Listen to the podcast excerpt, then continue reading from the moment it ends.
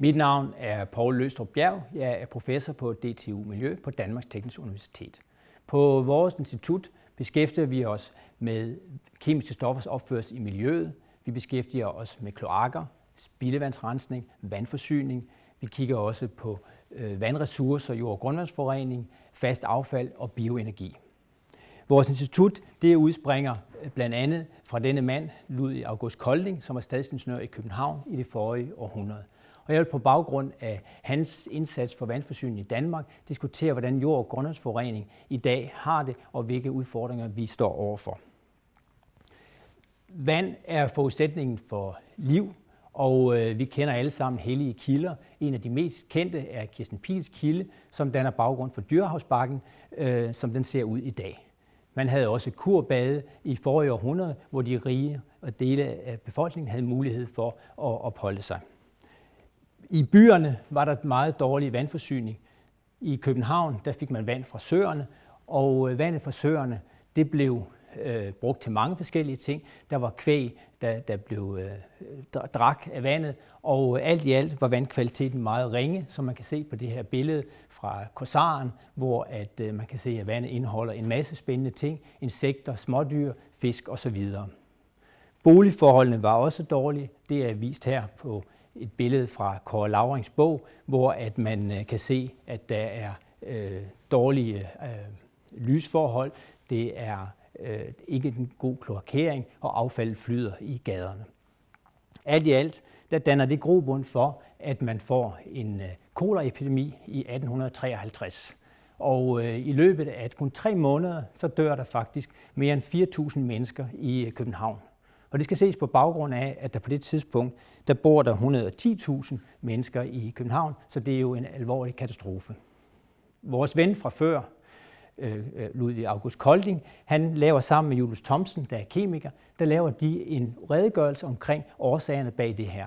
Og de mener, det skyldes, at vandet fra søerne, der bliver ført ind i øh, København, at så trænger det igennem jordlagene, og på den måde så sker der en forurening. Øh, det er ikke den rigtige forklaring, men det er den forklaring, de kommer op med. Den løsning, de så foreslår, den er til gengæld rigtig, fordi de siger, at vi skal have skilt spildevand og grundvand, så man ikke får den her meget uheldige sammenblanding. Og det er faktisk for baggrunden for den vandforsyning, vi har i Danmark i dag, at øh, vi baserer vores drikkevand på grundvand.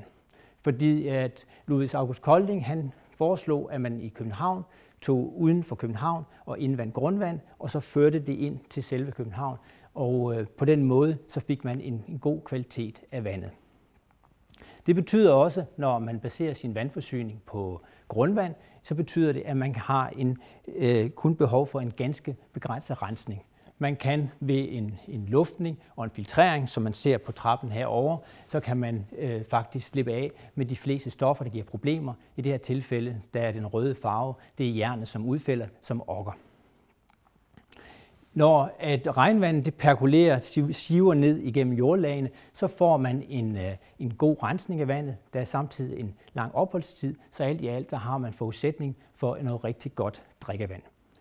Og øh, det er også baggrund for, at man i Danmark bruger rigtig mange ressourcer på at passe på vores drikkevand, og man samtidig øh, har en meget stor øh, samfundsmæssig vilje til, at, at det skal ske. Hvis man øh, går tilbage i 80'erne, så kom der et meget stort pres på vores drikkevandsforsyning, øh, på vores vandressource. Og det skyldes ikke mindst nitratforurening fra landbruget, som førte til, at man fandt nitrat i drikkevandsboringer. Senere, i løbet af 90'erne, begyndte man også at finde sprøjtemiddelrester, og øh, i begge tilfælde, så stammer det jo fra en fladebelastning. Man går ud ved, med traktorer og spreder øh, gødning og øh, sprøjtemidler på markerne, så man har en, en, en jævn belastning over store arealer. Sprøjtemidlerne kan også stamme fra øh, håndtering af, af, af, af, af sprøjtemidlerne, det vil sige, når man øh, renser traktorerne efterfølgende og renser tankene, eller for eksempel var det faktisk tilbage i øh, 60'erne, der var det foreskrevet, at når man havde sprøjtemiddelrester, som man ikke rigtig vidste, hvad man skulle gøre ved, jamen så kunne man, skulle man nedgrave dem, eller man skulle placere dem på en losseplads. Og øh, gamle lossepladser har derfor givet anledning til forurening, og kan give anledning til forurening af vores grundland. Ofte så er de synlige i landskabet, som man kan se på billedet herover, hvor det fremstår som en decideret høj i landskabet. Andre gange så er det gamle mærvelgrave, eller øh, det kan være grusgrave, som er fyldt op. For at finde, hvor de er hen, eller for at karakterisere dem, så har man behov for at kigge måske på gamle øh, billeder, eller, eller på, i det her tilfælde på gamle kort, og sammenligne med, hvordan de så ud før, og hvordan det ser ud i dag, øh, og på den måde finde ud af, hvor har man lossepladserne henne.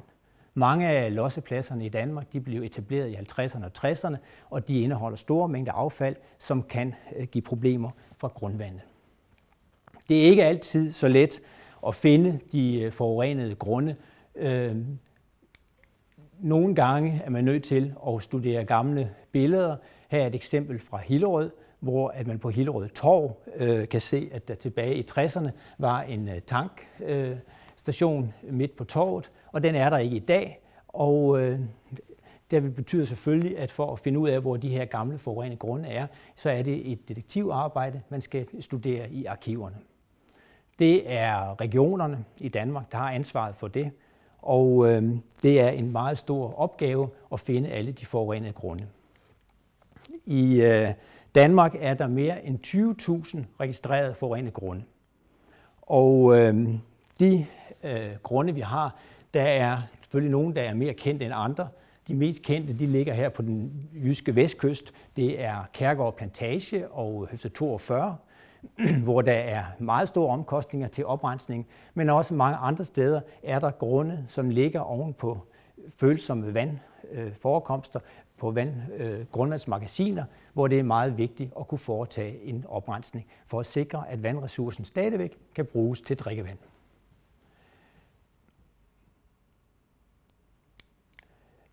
Hvis man har en forurenet grund, og man skal ud og finde ud af, hvad man skal gøre ved den, hvordan skal man løse problemstillingen, så er de geologiske forudsætninger rigtig vigtige. Og øh, det er vigtigt at vide, hvordan at stofferne, forureningsstofferne kan trænge ned i jordlagene, ned igennem øh, lagene, hvordan de spredes. Mange steder i Danmark har vi morænelær, og øh, morænelæren er jo i princippet meget tæt. Det er svært for vand at trænge ned, men som man kan se her, så er der nogle lodrette sprækker i de øvre dele af morænelæren, og de sprækker giver mulighed for, at forureningsstofferne kan føres dybt ned øh, i, øh, i øh, undergrunden og også nå ned til grundvandsmagasinerne.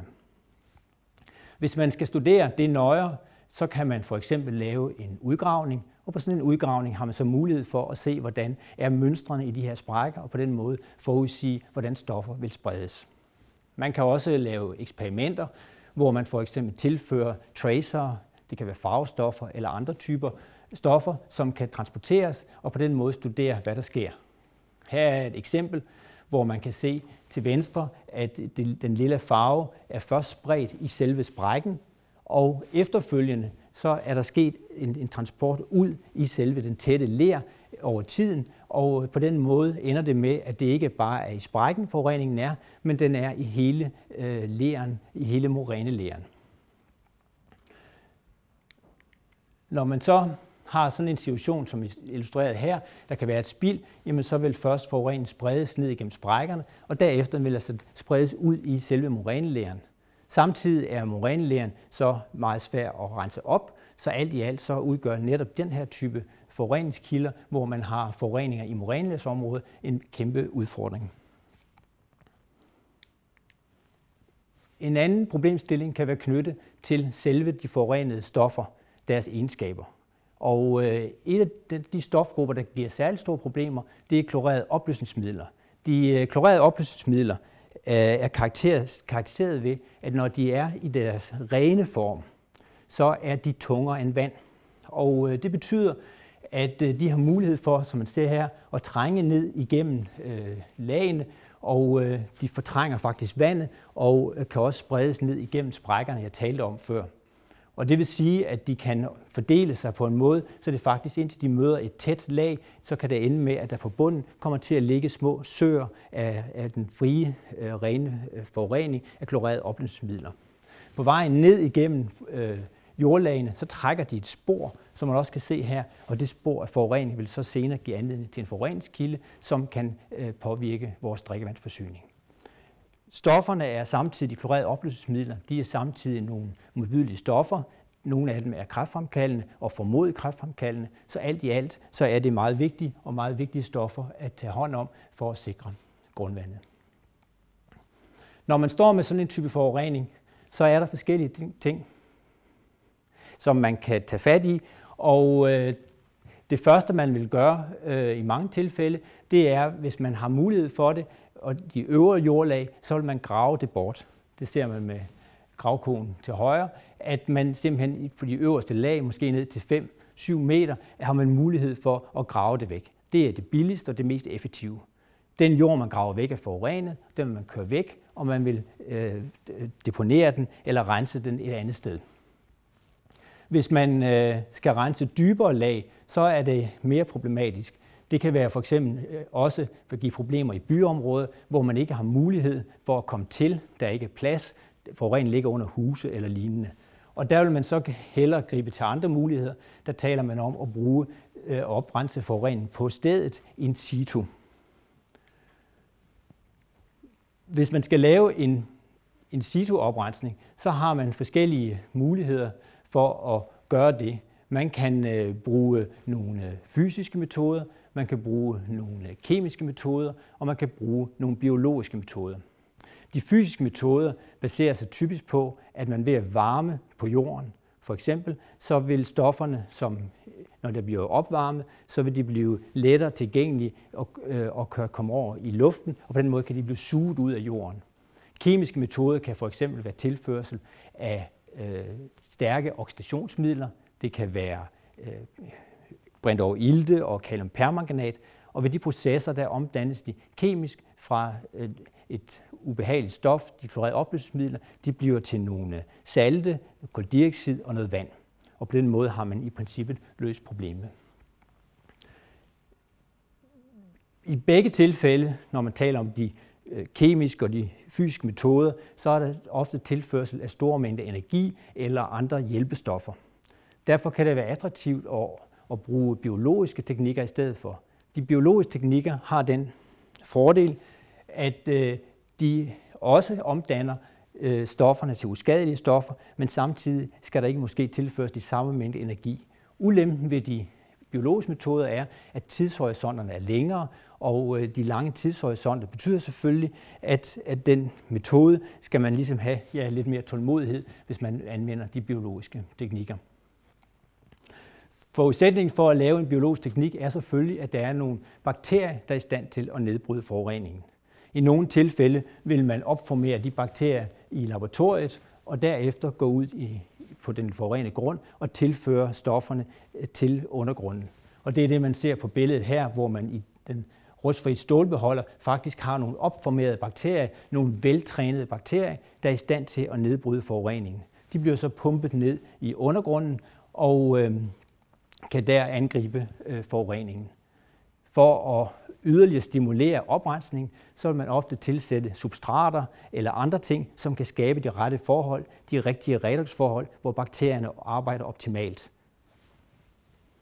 Når man har sat gang i processerne, så skal man efterfølgende holde, og efterfølgende selvfølgelig holde øje med, at det foregår øh, optimalt, så man vil øh, måle og sikre sig, at oprensningen forløber, og at, at, at de kriterier og de øh, krav, man har sat op på forhånd, de ender med at blive opfyldt. Når man øh, skal udvikle den her slags teknikker, så er det, øh, så er det meget vigtigt, at man øh, starter øh, i laboratorieskala. Og vigtigheden af at starte i laboratorieskala er, at vi skal have en god procesforståelse. Hvis vi ikke forstår, hvad det er for nogle processer, og hvad det er, der er styrende for processerne, så er det rigtig svært at designe, hvad der foregår i, øh, i, ude på den forurenede grund. Så ofte, når man udvikler en ny teknologi, så vil man starte i laboratoriet, man starte med nogle forsøg i små flasker, i nogle kolonner eller lignende, for at få procesforståelsen. Dernæst, når det er gennemført, så vil man bevæge sig op i en skala, hvor man går ud, en pilotskala, hvor man går ud og laver under meget velkontrollerede forhold, laver en mere detaljeret øh, setup, øh, end man vil gøre, hvis det var en rigtig oprensning. Under de her velkontrollerede forhold, der kan man igen holde øje med, hvad der, der foregår, og man kan være sikker på, at man forstår processerne til fulde. Når det er vellykket, jamen så har man muligheden for at gå ud og implementere det i fuld skala og bruge det på en konkret lokalitet. I Danmark har regionerne ansvaret for at kortlægge de forurenede grunde i Danmark. Og som jeg sagde tidligere, så er det en kæmpe opgave. Der er mere end 20.000 registrerede grunde i dag, og øh, regionerne har ud over selve registreringen også som ansvar for, har også ansvaret for at lave oprensningen på de forurenede lokaliteter. Regionerne, når de laver kortlægningen og i hele deres arbejde, så er det selvfølgelig uhyre vigtigt, at de tager øh, højde for, at de får fat i de mest forurenede grunde først, dem der udgør den største risiko. Det er vurderet, at selve oprensningen af forurenede lokaliteter i Danmark vil tage mere end 50 år, fordi det selvfølgelig begrænser, hvor mange økonomiske ressourcer man kan anvende på de enkelte år. Og øh, netop af den grund er det selvfølgelig vigtigt, at man har værktøjer, og man har muligheder for at prioritere og oprense de rigtige lokaliteter først, så man er sikker på, at vi stadigvæk om 50 år står med en god øh, drikkevandsressource i Danmark. Miljøcentrene er den anden spiller i dette øh, game, og øh, deres opgave er at holde øje med vandressourcen. Vandressourcen er både øh, grundvandet, men det er også vandløb og søer. Og øh, det er jo sådan, at øh, de her punktkilder, de her forurenede grunde, de kan selvfølgelig også ikke blot påvirke grundvand, men de kunne jo også påvirke vandløb og søer. Så den påvirkning er det også vigtigt at være opmærksom på. De økologiske effekter af forurenede øh, grunde øh, er det noget, som kan skabe et problem. Så alt i alt der står vi over for en kæmpe opgave, en kæmpe samfundsmæssig opgave, som skal løses. Og øh, det man selvfølgelig skal sikre sig, det er, at vi til stadighed udvikler nye og mere effektive metoder. Nye og mere effektive metoder til oprensning. Og samtidig skal vi sikre os, at vi får, ret, vi får renset op på de rigtige grunde. Så der skal udvikles værktøjer til at risikovurdere og prioritere på den rigtige måde. For at det kan lykkes, så er det meget vigtigt, at alt det her det foregår i et samspil mellem forskere, der hele tiden prøver at arbejde med de nyeste metoder, samtidig med, at man har et samspil med dem, der typisk udfører det, det vil sige de rådgivende firmaer, og øh, de miljømyndigheder, miljøforvaltninger, der har ansvaret. Så alt i alt, så tror jeg på, at hvis det, man får det til at lykkes, så har vi en god mulighed for at sikre os, at det grundvand, vi har i Danmark, stadigvæk kan være godt drikkevand. Og takket være øh, Ludvig August Kolding tilbage fra mere end 1.500 år siden, skabte den her idé om, at grundvand skulle være vores, baseret, eller vores drikkevand skulle være baseret på grundvand, jamen så står vi faktisk i dag i en, på mange måder, på trods af de her trusler, i en meget fordelagtig situation i Danmark.